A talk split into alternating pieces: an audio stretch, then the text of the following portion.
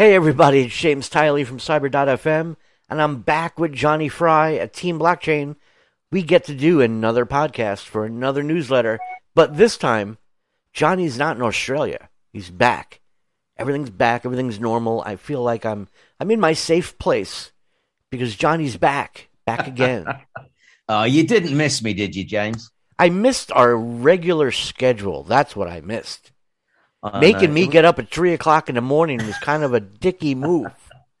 Do you know, I, I did actually screw up whilst we were away because uh, someone from uh, uh, from London said, "Would I um, come in on a uh, like a panel interview talking about is this apocalypse now? You know, our equity market's going to just disappear down the pan, and we're going to go back to the gold standard, all this scary, hairy stuff because bonds are going to collapse and all that."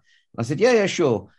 And I realised that actually um, British summertime had started, but it hadn't started in Australia or wintertime or whatever. And so I had to get up at four o'clock in the morning and be all bright and breezy, ready for a, a five o'clock in the morning hours session all about stock markets and bonds and crypto and tokenization. And I'm sitting there going, I'm so tired. I just want to go back to bed. but uh, but five o'clock in five o'clock in the morning. Can we it's please discuss the P and L? Yeah, but uh, but no, yeah. Well, welcome to this week's Digital Bytes and say this week we, we've got a number of different articles. We'll look at the metaverse, a peep into the virtual world. That's a dangerous um, subject. Not, well, and I know you, you've you've kind of said, um, well, we're not going to touch on that today, but um, but that's in this week's article. I'll talk um, forever we've also about got it. cryptos. Also about crypto. Should we rename them digital assets? Um, because cryptos arguably are just one part of that whole digital asset community, but we'll come on to that. Um, and then we're also talking about CBDs and stable coins and pose the question is the wait finally over? Um, and then the final thing um, we, we, talk about is solving the Oracle problem of our crypto anchors. So I don't think they're anchors as in the things you had in ships. But um, coming up after the break, we've got uh, Leon from Sunified, which uh, Leon's based here in Europe. He's based in Amsterdam. But I saw his colleagues in Melbourne when I was in Australia because Sunified is all about renewable energy, solar farms, and how they can actually literally second by second measure the amount of power that's coming off of various different solar panels. And then you can track um, that power so that you can be certain that you're getting renewable energy because you can track it, you know, minute by minute. And if you're an investor, potentially you could be being paid, say, every hour based on how much the sun shined or how much the wind's blown. So just makes a whole different asset class um, from electricity. But but more of that after the break, James. Yeah, I'm going to hound him about you know a. I've discovered that I'm an oracle, and I think Leon's going to back that up. I'm going to change my name. You will maybe maybe I'll have him introduce me as James Tylee of the Oracle. You could just be James O. James O. James O. And then we'll, and then I'll I'll beat him about the EV, my my BMW. Maybe I can get paid to drive. You, you could do, yeah. Well, you're the font of all knowledge, so you should be an oracle. Should be an oracle on electricity while driving. but, but tell me about the because uh, we could talk all day too about cryptos, but what is the stable? What am I waiting for that that the wait is finally over? I, okay, I didn't hear so, any new news. Okay, so as we've sort of mentioned before, um, you know, historically the um, take up of digital assets of cryptocurrencies has all been around, um, if like people wanting to find a, way, find a way around the financial system, not deal with the banks and the clearinghouses and stock exchanges, and be able to transfer value sort of one to one and cut out all the intermediaries. And the, the problem with many different digital assets, whether it be typical cryptos or whether it be the sort of digitalization of property or real of bonds or equities, is that they, they're, they're quite volatile and they go up and down quite a lot. But the, the, people have come up with this terminology, a stable coin. And a stable coin is really been misnamed. It, it shouldn't be a stable coin, it should be a pegged coin.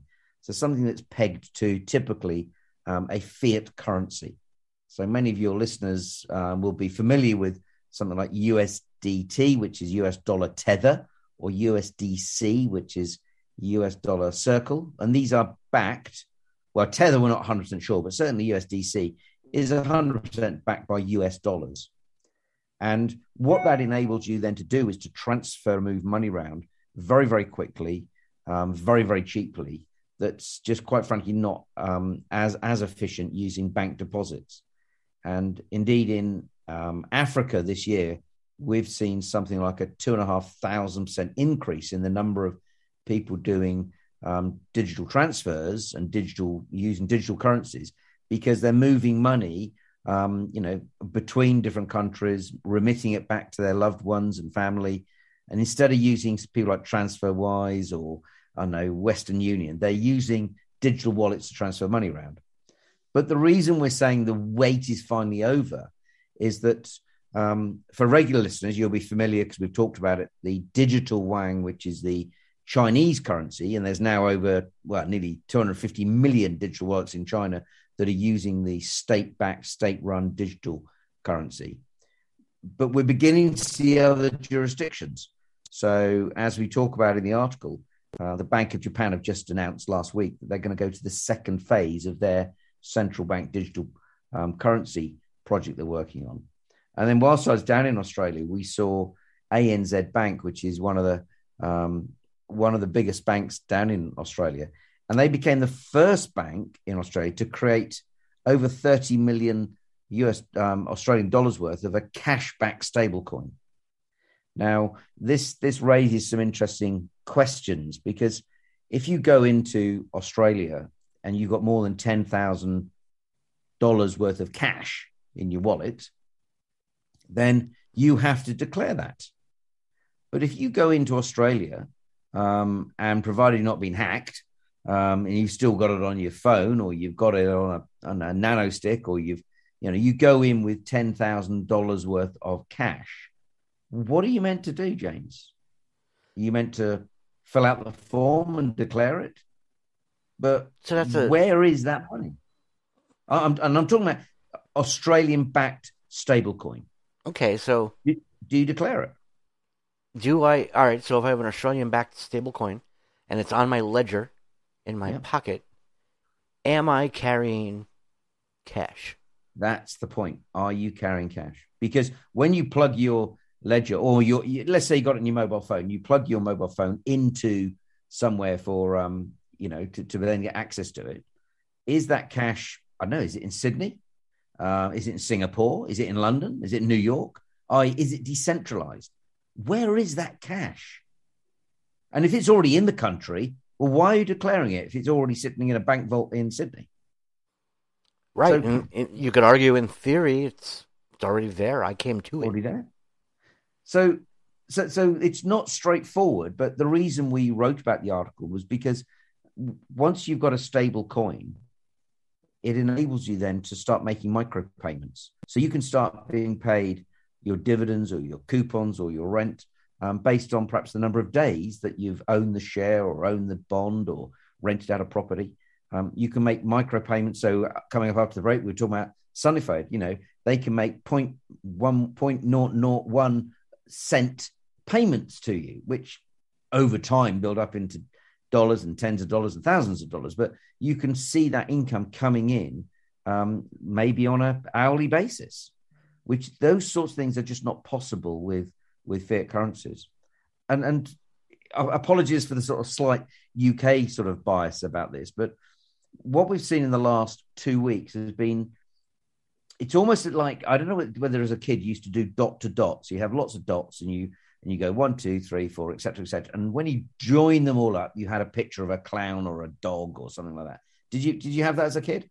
Yeah, I remember that. You, you yeah, you followed it with your pencil, right? Yeah, yeah. And it seems a little bit like that when it comes to digital assets and stablecoin and potentially central bank digital currencies here in the UK. Because first of all, the Bank of England released a paper saying um, that you know we need to start looking at um, digital currencies and digital assets, and we've put out a cons- consultation paper and basically being quite accommodative. The next day, the deputy bank of the um, Bank of England, chap called Sam Wood, um, was even more vociferous and even more supportive and even more open minded about it. You think, oh, okay, well, that's all well and good. Um, but where's the action? Followed up with some action. Um, and so we then saw last Friday um, a company called Fnality, and Fnality is backed, owned by a variety of very, very well known financial institutions. And Fnality announced that um, Euroclear, which is um, you know a, a, very big deal in Europe in terms of equity settlement and the clearance of equities, stocks and shares, announced that they'd become they'd invested in Fnality and become a shareholder. And at the same time, Fnality announced that they had been offered banking facilities by the Bank of England. Now, the reason that's so significant is that um, the Bank of England only give un, only give banking facilities to banks, central banks, and very very exceptional cases, sort of one-off institutions. And to the best of our knowledge, they don't give anyone the ability to have a bank account with the Bank of England and then be outside of something called gross real time settlement. And this is like the netting off account facility that the Bank of England runs on behalf of all the different banks. You know, HSBC owned Barclays and Barclays owned NatWest and NatWest owned, you know, ClearBank, etc., etc. And what they're saying is, no, Fnality, we're going to give you a banking relationship and it can operate outside of gross real time settlement because gross real time settlement only operates nine to five. Whereas they want to potentially operate as a stable coin with their cash held at the Bank of England 24 7. And that, um, that sort of stable coin that Fnality will be launching, they're saying, in October this year. And then the final sort of dot or, or piece of the jigsaw puzzle is the UK government then um, this this week, this Monday. So last Friday we had this thing from Fnality, and then on Monday the government coming out with a report, and I quote: the government sets out a plan to make UK a global crypto asset technology hub. The UK government today has announced moves that will see stablecoins recognized as a valid form of payment as part of wider plans to make Britain a global hub for crypto asset technology and investment. Now, that's from the UK government, from our, you know, the guy that's in charge of all our finance, a chap called Rishi Sunak. Um, you can't get much more accommodative and supportive of not only our central bank, the Bank of England, but our, our exchequer, um, Charles Exchequer, coming out with that sort of comment. So, you know, finally the wait's over. Finally, if you like, they've revealed their hand and saying, okay, maybe not all this crypto stuff and digital asset stuff, maybe it isn't for the birds and the bees. Maybe it's something we need to get on board. Um, and the reason that they maybe need to do that is that I was talking to um, an exchange here in um, London just yesterday, and they have 45 staff as a startup business, but 45 staff being paid. You know, the turnover of that company is tens, it's actually hundreds of thousands of pounds a month. Well, that's hundreds of thousands of pounds worth of tax, which the UK government is now enjoying the benefit of. And what we were seeing was lots and lots of companies leaving um, the UK and going to more crypto friendly jurisdictions. And that's indeed also been the case um, in parts of Europe and also the case, I know, in, in America. So I think that the, the fact that you're going to start seeing these digital backed stable coins pegged to, if you like, fiat currency, it doesn't mean the government's lost control because if I want to have a billion in a stable coin, I've got to go to the government and, or the Bank of England. I've got to get a billion dollars or a billion yen or a billion. So it's not a matter of creating money out of thin air, but it is a matter of taking money that's in the system and locking it up into like a treasury account and saying that money is going to back and, and peg my digital asset, I stable coin. So that, that's why we think the wait's finally over and, and why it's so important. And, and off the back of all that, we've seen PwC um, come out with their second report all about global central bank digital currencies and stable coins and, and diff- what different countries are doing and what are the different types of stable coins that are in the marketplace. So, yeah, all, all of that. There's loads of loads of hot links to different websites and publications to support all that. But we think this is a really quite quite a critical point. And once we see the UK, I think Europe is going to increase the pressure to come up with the digital euro. And as I said to you before, I think before the end of this year, wouldn't be at all surprised whether we see a much, much more endorsement from the US to have some form of some sort of digital currency with their blessing or possibly even they actually issue it. You know, and there's one thing that seems to be. I, w- I was thinking about this earlier because we know what China did with the digital yen, right? And Nigeria, uh, their CBDC, you know, they're Yeah. handing out wallets, right? And you had said in the United States, the rumor right now is that yes, we'll have a digital dollar. but No, it's not going to be a public blockchain Yep. scenario, and that's E- fine. E-cash they're talking about, aren't they? It's going to be eCash, and it's going to be, for for sake of argument, Tether, you know, in a private network. Yep. But we would still have our wallet, and uh, I, I might not know you as zero x four nine three. You know, you're just Jonny, and they'll work all that out. But what I see different when I'm when I read the article, I, I thought of it. It sounds to me like the Bank of England is going to grant these cashback stable coins. Let, let's say they ca they grant Fnality and two others, right? Yeah. For a total of three, for the sake of the argument. How, in my mind, how does this? There's no digital euro yet, to to the best of my knowledge, right? So Yeah, no, there is. There is. there is. Yeah, there's a digital euro. It's called Euro.L, and it was issued by Casino, which is a French supermarket with 25 supermarkets all over Europe and Latin America. I I remember that. You're right. Yeah, and that's the one that every month PwC do the assertion. So, so they make sure there's enough euros compared to the number of tokens out there. my my mind had gone back to where you know you can sure you got your instant settlement right you know you don't have a t plus three or anything like that so i was thinking about like social welfare or universal basic income regardless of what your opinion is on it the ability to stream payments to people maybe in in, in a welfare state or something of that but you know you're not waiting for payday Yeah, if they could stream the smaller amounts in real time, you know that you know when you wake up in the morning, you're gonna be able to buy food if, if you're on a on a Yeah. social security type system. So, which which I think we would all agree would be a a, a pro as opposed to a con. Nobody wants to Mhm. wait a month for a payment. So, would it be that digital euro that these CBDCs support, or is it the other way around? Well, I think I think all as you're ref- touching on there, what what the digital currency enables is just more efficiency. So maybe you say that we're actually going to make payments every week or every three days, and be, because because it's digital, it, it doesn't have to go through the normal banking system. But but the underlying asset that backs that transfer of value, if you like, digitally, it's backed by cash.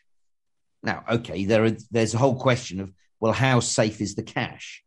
You know, if you look at the the value of the dollar and the yen and sterling, how have they performed against inflation over the last twenty years? Well, they've been a disaster. Right. But but if we accept the fact that we want to have something stable and look for me, pound sterling is stable because that's what I typically earn. That's typically what I spend, unless I go on business or holidays. You know, like I've been to Australia recently. But for you, pound sterling is not very stable because the pound goes up and down against the dollar. Now, over the last, I'm going back probably 40 years at a guess, the swing between the pound and the dollar has been between $1 to one pound up to $2 to one pound. And we're currently talking about $130 to the pound. But that's a big swing in terms of, you know, from your perspective, if you started having, if you took a pound stable coin, but you think the dollar for you is very stable because that's what you earn and that's what you spend it. But it does raise that question what else could you be paid in? And how long are we going to see the dominance of the US dollar as the world reserve currency? And what could take over from that? You know, do we really think it's going to be the digital um, one out of out of China, or is it going to be something else? Is it going to be a digital currency backed by a basket of commodities, equities, bonds, real estate? Is it going to be a, some sort of currency backed by by property? But the, the reality is, is that we've over the last nearly 570 years, we've seen six different world reserve currencies. And the average life of a world reserve currency is 94 years. Well, the US dollar has been the reserve currency now for just over 100 years. And, and, and it took over from pound sterling, and pound sterling took over um, from you know the from the French franc, and the French franc took over from the Dutch guilder, and the Dutch guilder took over from the Spanish real and the or the Spanish peseta, if you like, and, and then that took over in turn from the Portuguese real. That was back in 1554, I think it was from memory. So, so my point is, is that the US dollar will not, in 20 years' time, almost guaranteed, be the world reserve currency. It's swimming under a mountain of debt. It, it's no longer the, the world economic powerhouse that it was. So it's only natural that it will face a degree of decline and something replace it. And, and normally, world currencies have been replaced as a result of war. But now maybe it's a result of an economic war, a shifting of, as we see someone like America and its population declining because people are having less babies. You know, maybe we're going to see other countries um, that have got you know much more dynamic economies. Maybe they'll take up the slack. But I, I can't see any country that's going to be trusted or used as the world reserve currency. So maybe it's going to be some other form of world digital currency. And, and I think this is what stable coins and CBDCs are laying the foundation because you can have a cash backed, a US dollar backed stable coin, um, or you could have it backed by gold, or you could have it backed by a basket of commodities, or it could be backed by the NASDAQ, or it could be backed by, you know, the global um, Morgan Stanley Capital Index, I all the stock markets in the world, or whatever you want to be. But the first building block is going to be something backed by something really simple, and that's cash. And we all understand that. Or we're going to wind up backing everything by Bitcoin, right? Bitcoin was the the original crypto. Are we going to, you know what's going to happen? We have to make a decision. And this goes to your other article about if there's going to be so many, and, and we're not sure which route this is going in, do we keep calling them cryptos? Do we keep calling them digital assets? do we do we well, make up a new name? You know, yeah. CBDC. Not exactly exciting, is it? Central bank digital currency. that doesn't make me feel good at all. No. Well, and the problem with the CBDC is what what the Chinese are doing, where they are monitoring absolutely everything. What are you buying? How much? Where? And with who? Right. We saw that with the Olympics with people that don't, they're not citizens of China, right? And they were still yep. subject. Yeah. But but here here in Europe, if you try and spend as a French citizen, you spend more than a thousand euros in cash, that is illegal. You're not allowed to do it. And Are it goes you... back to what I was saying to you at the beginning of the show about, you know, if I walk into Australia, if I walk into America and I have more than $10,000 on me, I have to make a declaration. The US government insists that I actually tell you, you know, what have I, you know, what have I got? Right. Whereas if I walk into the US, you know, with a with a digital representation of the US dollar, you know, USDC, then they don't tell me I've got to disclose it. So regulation and legislation has got to catch up with these digital assets. And, and, and you're right, you know, you know, cryptocurrency. Well, what is a cryptocurrency? Um, and you know, is a stable coin a cryptocurrency? Well, not really. Is an NFT a stable a, a cryptocurrency? Well, we had this argument before. Some people say yes by the legal definition, but when you look at the market cap on something like you know, um, I don't know, CoinGecko, and you say, what's the market cap of cryptocurrencies? Well, they don't add up all the non fungible tokens and say, oh, well, it's cryptocurrencies plus non fungible tokens because that's all the same. And as we start seeing debt and equities and real estate, and you know, Sunified will be talking to us after the break about um, wrapping electrons in a digital format. Well, are we going to have all of the assets all bundled together as cryptocurrencies? I, I just don't think it's going to happen. So, yes, I think we need to start looking at digital assets and digital assets come in different formats, i.e., crypto like Bitcoin, um, or it might be um, something like we, we, we talk about a, a, a, token you may not have heard of before, a NIRE token, N I R E. And that's backed by nickel wire or, or nickel chrome. And that you need to have in car batteries, gas turbine blades, rocket engines. So we're going to need lots and lots of nickel chrome. So if you think that, how do I get exposure to nickel chrome? I, you know, I've got a thousand bucks. I want to put. Well, now you could go and buy NIRE token, and it's a hundred percent backed in a secure storage facility somewhere in Germany. Um, you know, a thousand. You'd be buying a thousand dollars of that particular commodity. So now you've got you can start seeing how you know that is completely different from having USDC or Bitcoin or Solana or anyone else you want to mention. So it it covers a multitude of opportunities, a multitude of sins by simply referring to it as as crypto. And we're not even going to get involved in talking about Doge and the fact that he's gone up 150 percent this week because you know good old Mr. Musk has gone out and bought a big slug of Twitter um, and all those other different types of co- coins out there. So in the article, we, we list out a, a whole range of different um, cryptos that are out there, and you can see how they're very, very different to perhaps the original Bitcoin that you, you were talking about earlier on there, James. It, really puts me towards the whole band camp of their assets and their property. I mean, I, I, I almost don't want to think about coins anymore if I'm if I'm tokenizing a, an equity, or if I'm remember earlier in the month uh, earlier in the month, if I'm tokenizing fractions of my home in real estate, it's all property. Everything is, in theory, a dollar is property when it's in my wallet. It's my property. Yep. So I'm I'm going to say that I'm of the opinion where we start calling NFTs and, and anything, if it's if it has a value that is accepted by someone else, it's a digital asset. I that I guess that's where I went. It's an asset. Yeah. And they and why not? Why not be able to say, well, James, in the traditional markets, we have, you know, there's a big difference between bond and equities, right? debt and value. So why wouldn't you just have electronic bonds, electronic equity? Well, maybe, maybe there's not one word. Uh, but you know, but they are different types of assets, and I think that's the whole point. These electronic, digital. It can't all be cryptocurrency.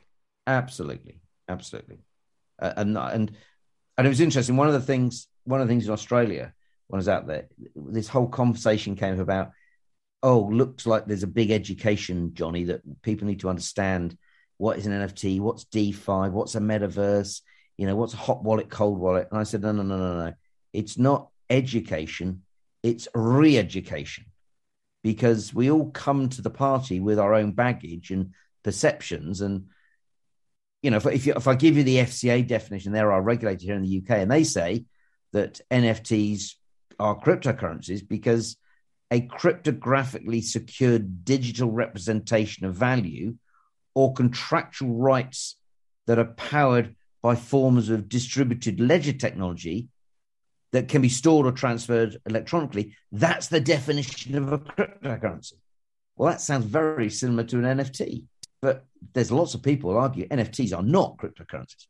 So we've got to try and relearn some of this wordy technology and acronyms and and try and really look at them. What is it that we're doing? And again, I go back to the simplistic example. I walk in with a thousand, ten thousand dollars into the US, which you're familiar with. I'm meant to declare that.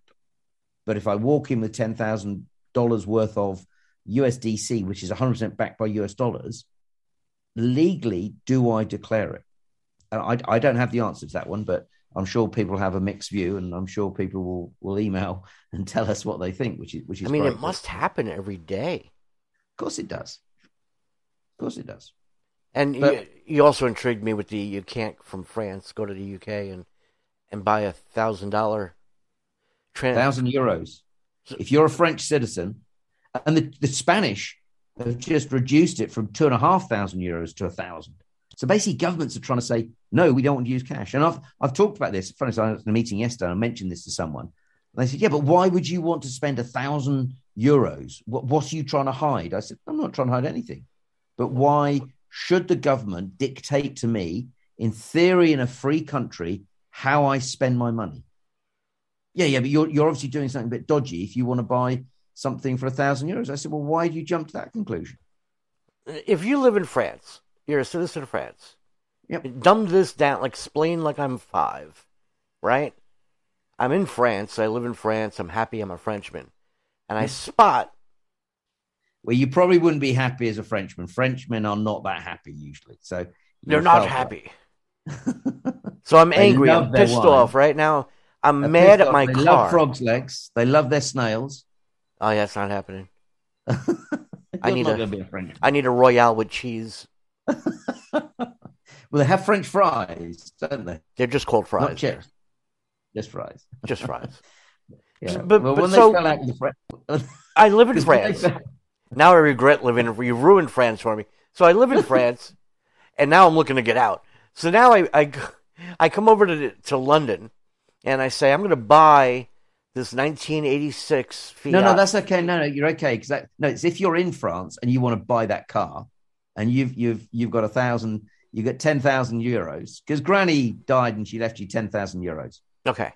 and you said, "Yep, okay, well, I um, I didn't put it in the bank because I've got an overdraft, and if I, the bank's just going to nick all my money, but I promised Granny I'd buy myself a car, and you go and buy that car for ten thousand euros um, in France, you are you could face some sort of prosecution from the French government because that's illegal. It's your money. Well, it's Granny's money. She gave it to you. You're not allowed to do that. You've got to put it in the bank and then use a debit credit card to pay for it For a used car, for a used car.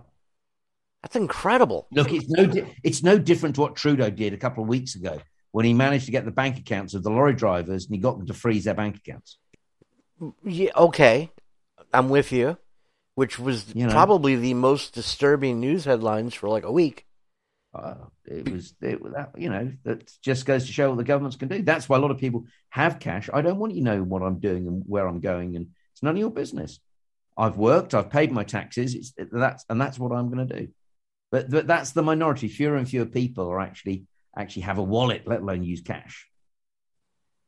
I I guess so. I guess if I live in France, I'm not out shopping for anything outside of France, huh? No, well, you're shopping for your frog's legs, aren't you? And your snails, And they're thousand dollars worth of frog and they're legs. beautiful wine. They've got some great wine. Not French too bread. keen on the Pernod or Ricky Ricard. I don't know. Do you like? Do you like Pernod? Pernod? Yeah, it's like a aniseed drink. Ricard, Mm, James. We're I may not be well- I like- and I'd like to- I like Corona and Jack Daniels. Corona. That's a that's a lager. That's a beer. You dastard. That's a beer, and I like Jack Daniels. Yeah, Jack. No, Peroni is a not Peroni. Uh, Pernod is a. You you put. It's a bit like Ouzo. Have you ever been to Greece? No, Oh, Ouzo. That's I you don't want to talk about Ouzo with me. oh, well, it tastes like Ouzo. I have a horrible story about what Ouzo did to me. you didn't get legless again. I oh, the story does revolve around me being in a wheelchair with, with the Ouzo. I, I probably not the right target audience right now. Look, James, we better wind this up. Um, we got we got Leon coming on from Sunified after the break, but uh, I know you and I could chat on, on age and ages. But um, obviously, if anyone wants to get a copy of this week's Digital Bytes or get it on a regular basis, we send out every Wednesday, um, and it's really trying to look at how, where, and why blockchain technology and digital assets are being used in different jurisdictions and different industries. And hopefully, today's giving you a feel for some of the different things we uh, we touch on. And if you'd like a copy, then just contact uh, James Tylee at cyber.fm or myself, Jonny Fry at Team Blockchain. We're, we're both on the uh, LinkedIn and we'd be delighted to hear from you. Uh, is it Cyber FM? It is. Cyber- Cyber. It could it could be anything John Waite wants it to be. Yeah, I know. Oh my God! Yeah, here we go. That one. Hi, this is John Waite, and you're listening to Cyber.fm. Can I call you Dad? No, And we're back. Jonny still lacking the Australian accent. Thank God. We got over that real quick. Jonny's back and he brought our friend Leon. I'm going to call him LG. I think we're best friends now because in the article that we're covering all week, uh, we talk about oracles and how it's mentioned in the dictionary. Someone who knows a lot about a subject and can give good advice. Well, here you are with your oracle, James Tylee and his sidekick. I like how I knock him down a little bit. Jonny Fry. Jonny, bring your friend on. I gotta, I gotta be, I I got to be all Oh, pumped up about being an oracle. James, I know, I know you- you're super excited because you thought you were the Oracle, um, but actually, I'm um, Batman. Well, you, yeah, Bat- more like Batwoman, but that's probably another story. Um, but no, I'm I'm really pleased this week. Um, we got Leon, who um, actually originally hails from Australia, but he's been um, hanging out in the land of clogs. He's he's in been in Amsterdam, stuck in Holland for for a few years now, courtesy of COVID.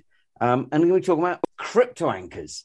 Um, Leon, wel- welcome to the show, and um, good to have you on the Digital Byte Show with James and I.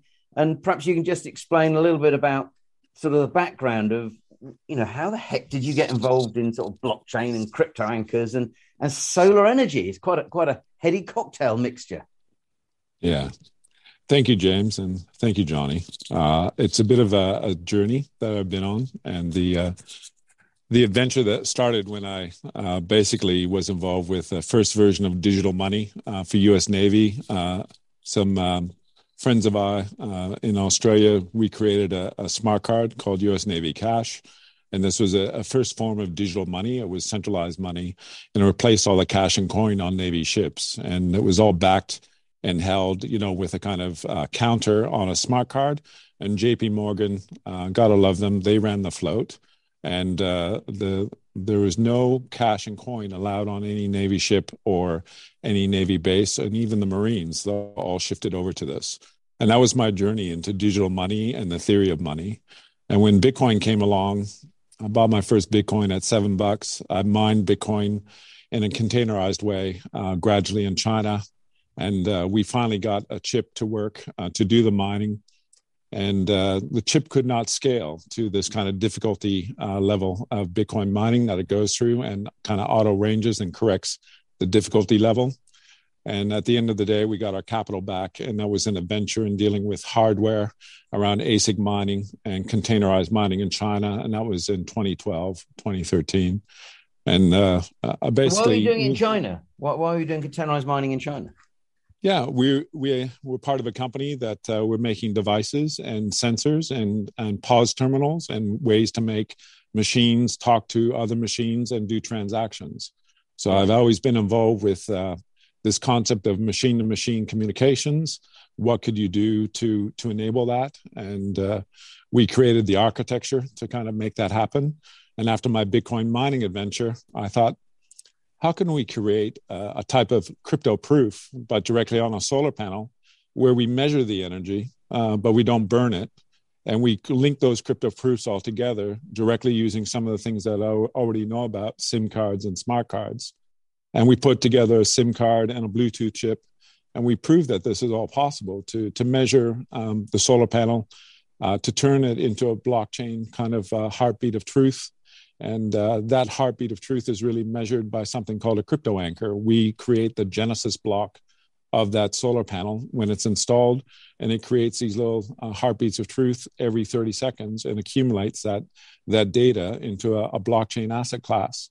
So we can tokenize the asset, we can tokenize the energy, we can mint the carbon credits, and create a data set that's very useful for the industry and that's really the the utility that we're trying to bring in, in this embodiment that we're calling a unity chip for uh, for crypto anchoring.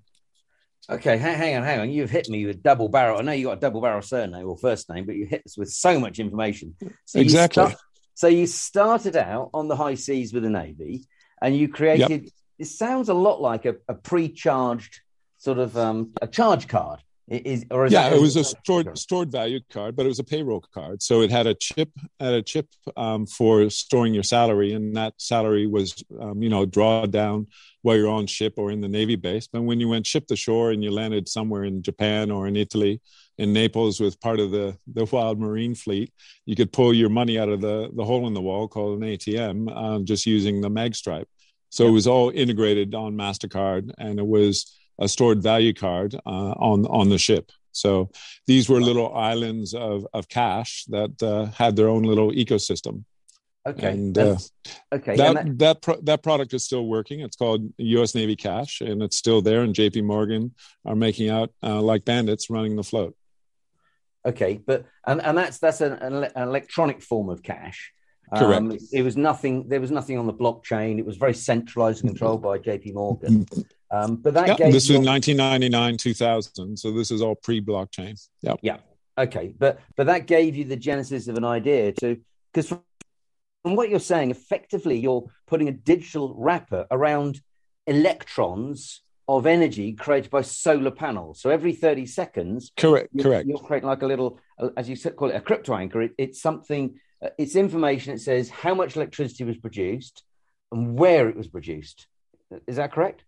Exactly. And by using the data structure of blockchains, we can roll those uh, those proofs as a type of Merkle tree and create an aggregate proof for the the panels all put together in something called a string, and then the aggregate proof for the whole solar park. So we can prove from the bottom up what the whole park has done in a production type measure, and we can have that as a piece of objective truth of what the panel's performance actually is. Okay, so that's got that's got a number of implications. First of all, um, at the sort of very grubby level of cash, which I know is very near and dear to James's heart, an investor could potentially, therefore, um, be could see how much income is being generated based on the number of, say, solar panels that they that they own, and that income is accruing and potentially could be payable every every day, probably even every hour, because this thing every thirty seconds you're you're producing a block of information, and that information pertains to electrons created by electricity, which could be sold and have a market price. Absolutely. So that's right. And in, uh, in Australia, where our first parks are, uh, we have 10 periods of 30 seconds. That equals five minutes if you do the math. Every five minutes, the energy in the Australian marketplace is traded. So there's a spot market every five minutes where there's a number of players that they there's a bid and an ask and a spot marketplace for the for the energy. There's also a futures market and a, a contracts or derivatives market as well. So on on every energy marketplace, there's kind of a, a couple of other markets as well.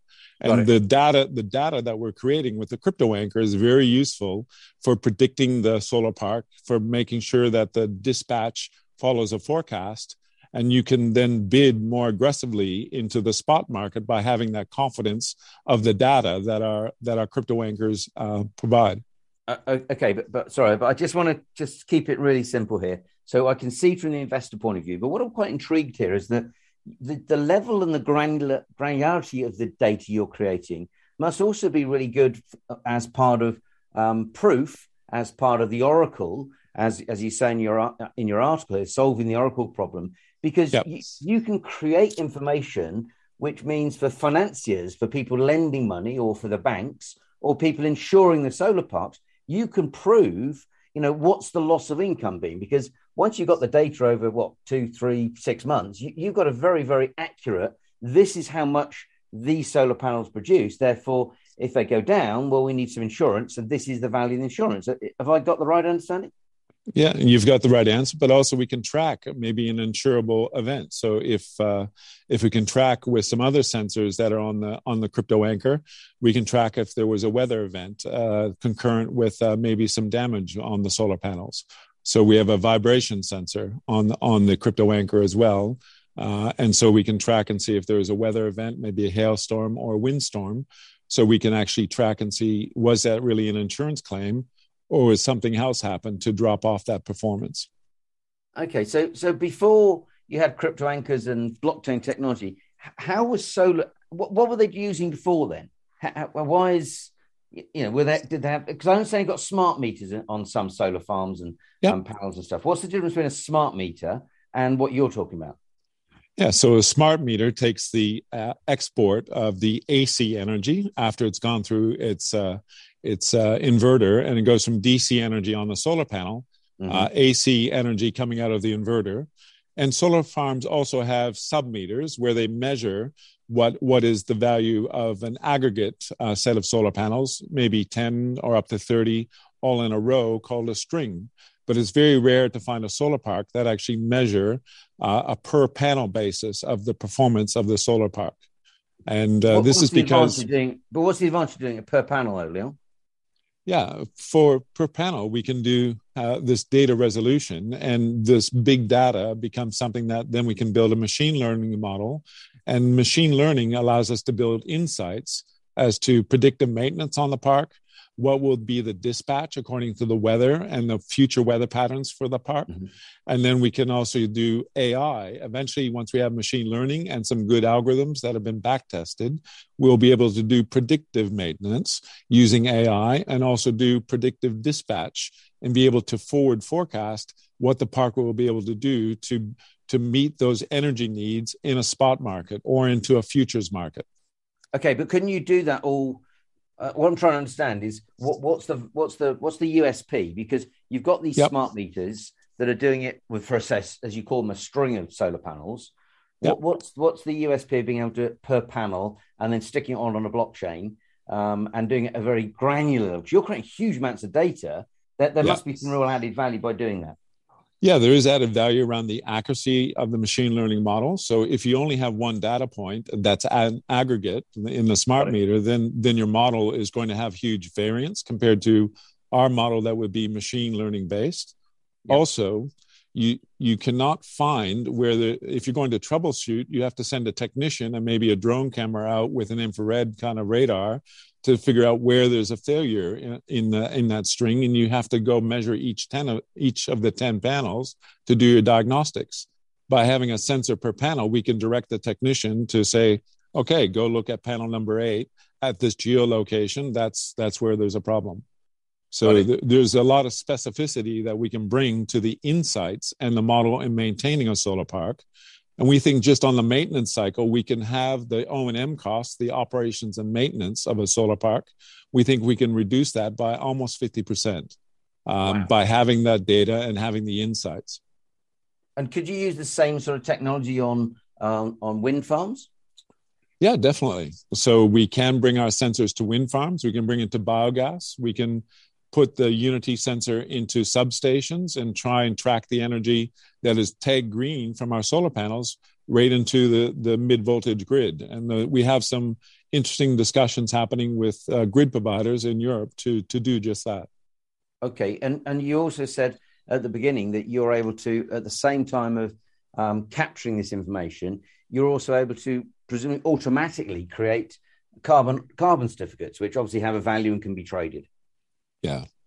So, so the thing about carbon credits is, is all about additionality. How do you prove that the, the carbon credit that it was made, you know, came from something that actually uh, abated carbon or kind of saved that, that carbon footprint? Yeah. And definitely, it, green energy is one of those things. Um, if you follow uh, one standard called the gold, gold standard, those are engineered credits. You either have a hydro dam or some sort of you know, spinning kind of electrical generation that says we have produced green energy, therefore we've reduced the grid by this much. So one megawatt of green energy has displaced so many megawatts or a megawatt of brown energy. In Australia, that's important because there's so much fossil fuel on on the grid right now. There, there's a huge carbon footprint for the coal generation that's done in Australia.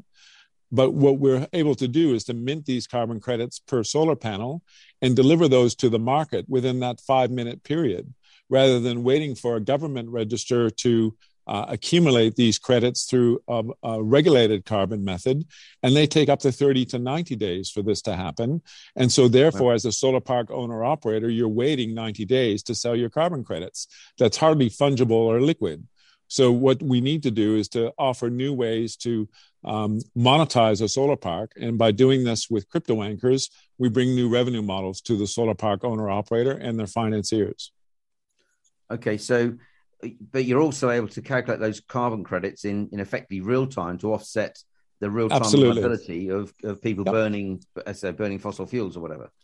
Yeah, so there's been an initiative out of the UK where you hail called um, Energy Tag. If you go to energytag.org, we're part of the consortium that is contributing to that standard where we can deliver energy tags every five minutes to a customer that would have a carbon footprint and we can ju- we can deliver them carbon credits from our solar park just in time as they consume brown energy.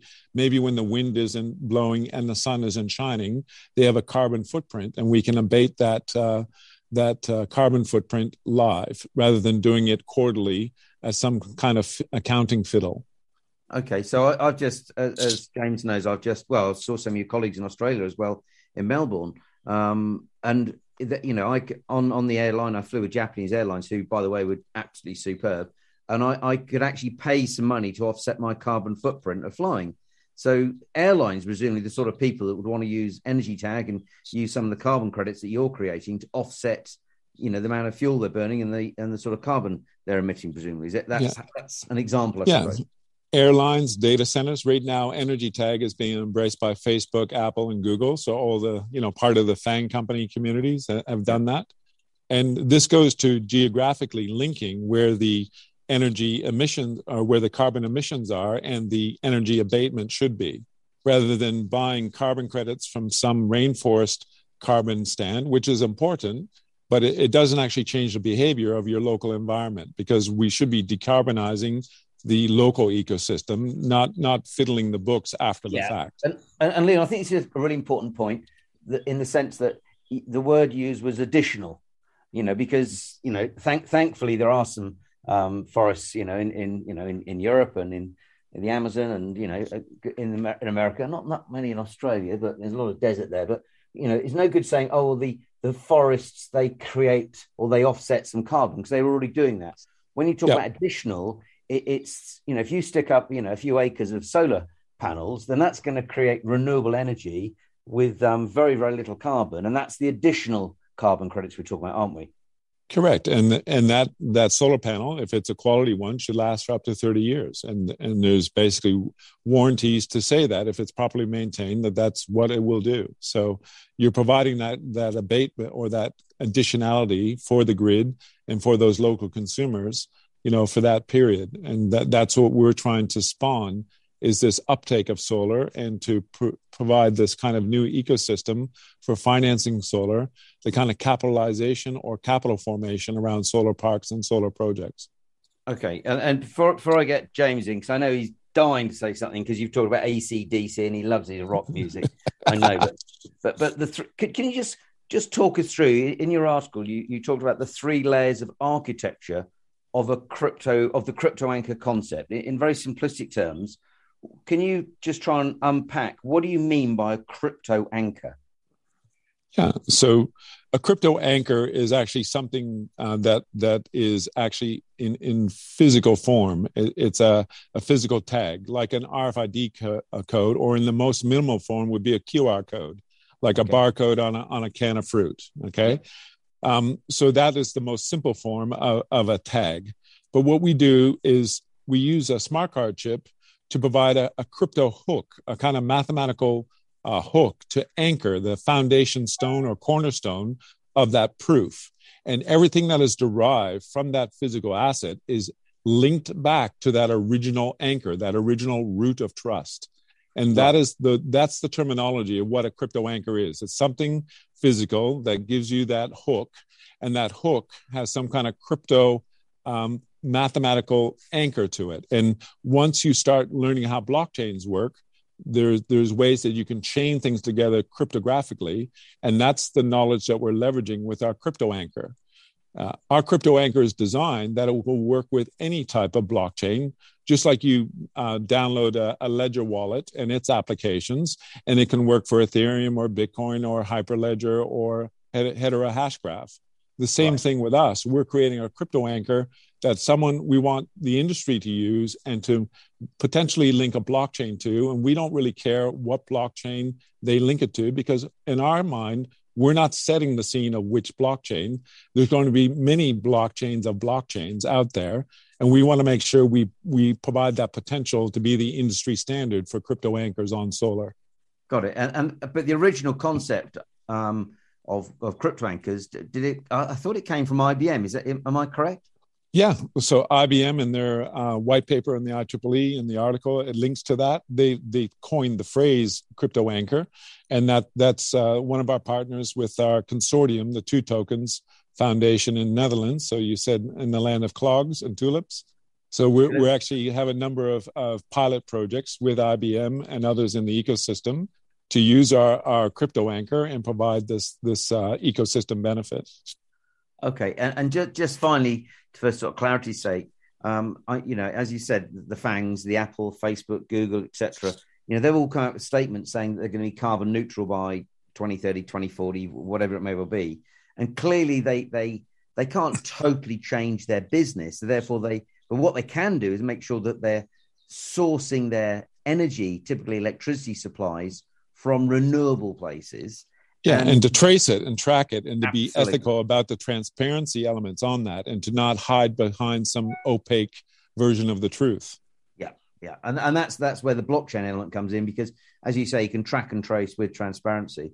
Um, so they can be certain that they're paying for that electricity and ultimately it's come from some form of renewable energy source. Correct. Thanks. Jonny. James, I, I, know, I know you, I know you've got some thoughts. Come on, what, what do you reckon to all this crypto? Speaking of, you, you know, to the ground. Speaking of dirty deeds done dirt cheap, I uh, so I I hail from Long Island, right? Long Island, New York. Now, back in the day, and I'm thinking on a user level, this will be one of the few times where where the user level becomes the residential level when we come to electric and solar. In in Long Island, you have the ability to, or at least when I at least left, when I when I most recently last left, it's a tongue twister. Long Island, we were able to sell our solar power back into the Long Island Power Authority, and obviously 100% the honor system, right? The Long Island Power Authority would say, You sold us, you know, 370 kilowatts of energy, and they would give you a check for four bucks, as opposed to having an electric bill. Because by law, we had to have these meters installed on the homes no matter what. Yep. Uh, fast forward, I, I live in Georgia now. Ironically, my backyard is the uh, Navy base so I'm all familiar with the Navy. Uh, in Georgia, we're nuclear power. So I recently inquired about getting solar panels, $26,000 federal tax credit, blah, blah, blah. You're right on point about the 30 year uh, warranty. Is, is the, in the future, when this is adopted, can I, as a Joey Smith, regular village idiot, have something like this smart meter included into my home, whereas Georgia doesn't allow me to sell power back. Am I able to? Will there be some sort of front end where I can take my credits and put them on the market? So we're, we're captured by regulation, and if you're in the blockchain industry, you understand, you know, organizations like the SEC and, uh, and th- let's call it government entities like that. Same, same for energy. So we're kind of captured by energy regulation, depending on where you live. Um, so uh, you are in Georgia. You you are basically got a very um, very capable nuclear facility. It provides low carbon energy, and so there are people that are are building solar projects around that. Also in Canada, the same thing is happening. Right, we have a, a nuclear uh, industry, but also a, lo- a lot of hydropower in Canada and the government in their wisdom uh, of ontario they've killed in they've killed the feed-in tariff program and so the innovation is really happening around uh, campuses and precincts. So, so we would have innovation to do a, a power purchase agreement from your solar uh, amongst the community, let's say behind a, a, land title boundary. So, in a multi dwelling building or in a campus or in an industrial complex. And that's where the innovation is happening first. Because we're captured by regulation, we can't actually transmit energy across a, a land title boundary without being an energy retailer. So um, the energy is that case. Now, what, what is separate to the energy is the carbon credits. So, what is compelling about us tokenizing and, well, let's say digitizing and then minting and, car- and putting into tokens the carbon credits? Yes, they can be dematerialized from Georgia and sold to New York. So, there is an, a plausible path forward where we would be able to have a community of users that would use our crypto anchors. We would mint those um, carbon credits to a, a, type of industrial standard. And then we will be able to deliver those carbon credits for carbon abatement programs anywhere in the world. But, you know, let's pick a market like California or New York where the banksters are already doing this. So my okay, next so DAO is going to be an HOA.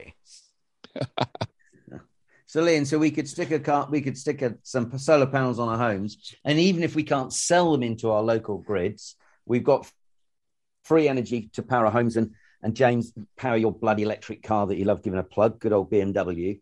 And and you might not make any money, but you're going to save yourself an electricity bill. But possibly more importantly, if carbon credits keep going up, you're going to have a almost like a something almost being produced out of thin air. It's almost alchemy because you're creating these carbon credits, and those carbon credits do have a very tangible value, which you could sell off on top of the energy savings. And that's what I'm saying. I, I, see the incentivization, yeah, even if it's not yet. I, you know, you can always make a change to any any situation. Yeah. So so in Georgia, the argument would be, well, what additionality? You've already got a low carbon grid with with uh, the nukes that are already there, right? So the additionality argument is going to be pretty weak to say that you've got solar compared to a nuclear um, uh, energy. The difference is is not so much. But in Australia, where you know we've got New South Wales burning coal and Queensland burning coal, eighty percent of the grid is coal-based fossil fuel in some parts of the night um, there's definitely an additionality argument to use wind and solar. And certainly South Australia has started to do that, and they've been overproducing uh, green energy and dispatching that to other states. And they've now, you know, run their grid on 100% renewables. Um, the the industry said it was impossible, but they've been doing that now for a number of weeks and months uh, over the past COVID lockdown. They've they've made another um, sort of uh, set of milestones on on how renewables can drive the grid. Well, Leon, I can tell you, having just come back from Sydney, there's no point having solar panels in Sydney because it pissed with the rain for three weeks when I was there. That's just because you were in town, Jonny. Leon, re- re- really, really interesting and really relevant. It, you know, we haven't used the acronym ESG, so I'm going to throw it out there because the whole environmental, social, social and corporate governance thing is is really, really important. And um, you know, whether your company as a listener um, is doing anything with blockchain or digital assets is is you know that's that's one thing. But one thing I can almost guarantee your shareholders, your investors, and your staff um, will be asking more and more about what are your ESG credentials and this whole thing of where are you sourcing things um, like your energy and perhaps when you're going up for a tender.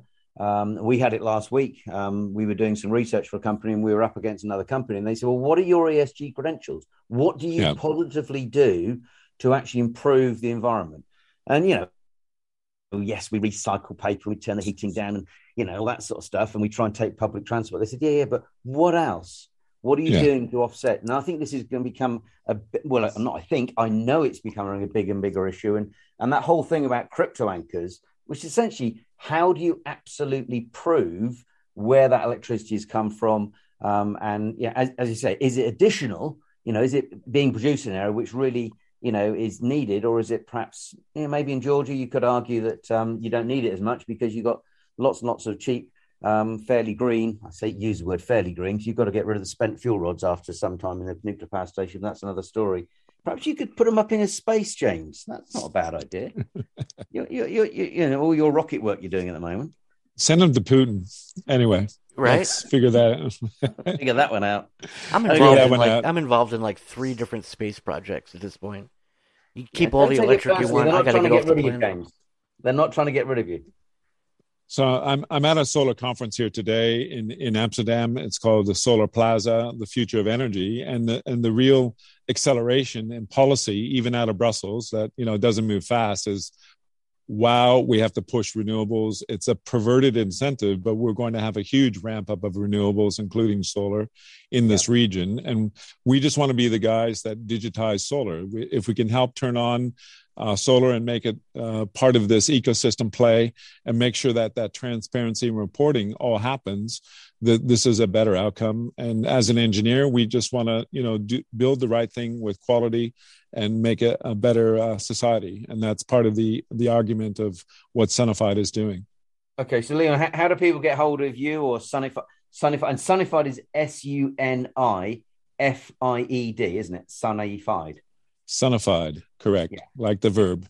Like so the they verb. can re- reach out to me on my Twitter handle, Leon underscore Vandenberg, V A N D E N B E R G or LinkedIn. Um, I'm a, I'm the only Leon Gerard Vandenberg in that whole ecosystem, so find me there and ask me anything. Uh, any question is fair, and there may be some trolls out there, and I don't mind having a little bit of a bash up with you as well. All right, well, Leon, thank you very much, and it'd be great to get you back on uh, the show perhaps later in the year and give us an update on how you're getting on because I know you're rolling out this technology. You, have already mentioned the, some of the work you're doing in Europe. I know you've got farms in Australia and spoke to your colleagues uh, down under a couple of weeks ago. So, yeah. just I think it's a fascinating project because it's using the technology, it's using digital assets in a way that I don't think anyone even five years ago would have necessarily thought about this. Effectively, putting a digital wrapper around electrons uh, and Correct. creating a whole new asset class for, for it for investors and a way of funding some of the renewable energy that we, you know, the world desperately still needs if we're going to hit these, um, you know, climate change goals.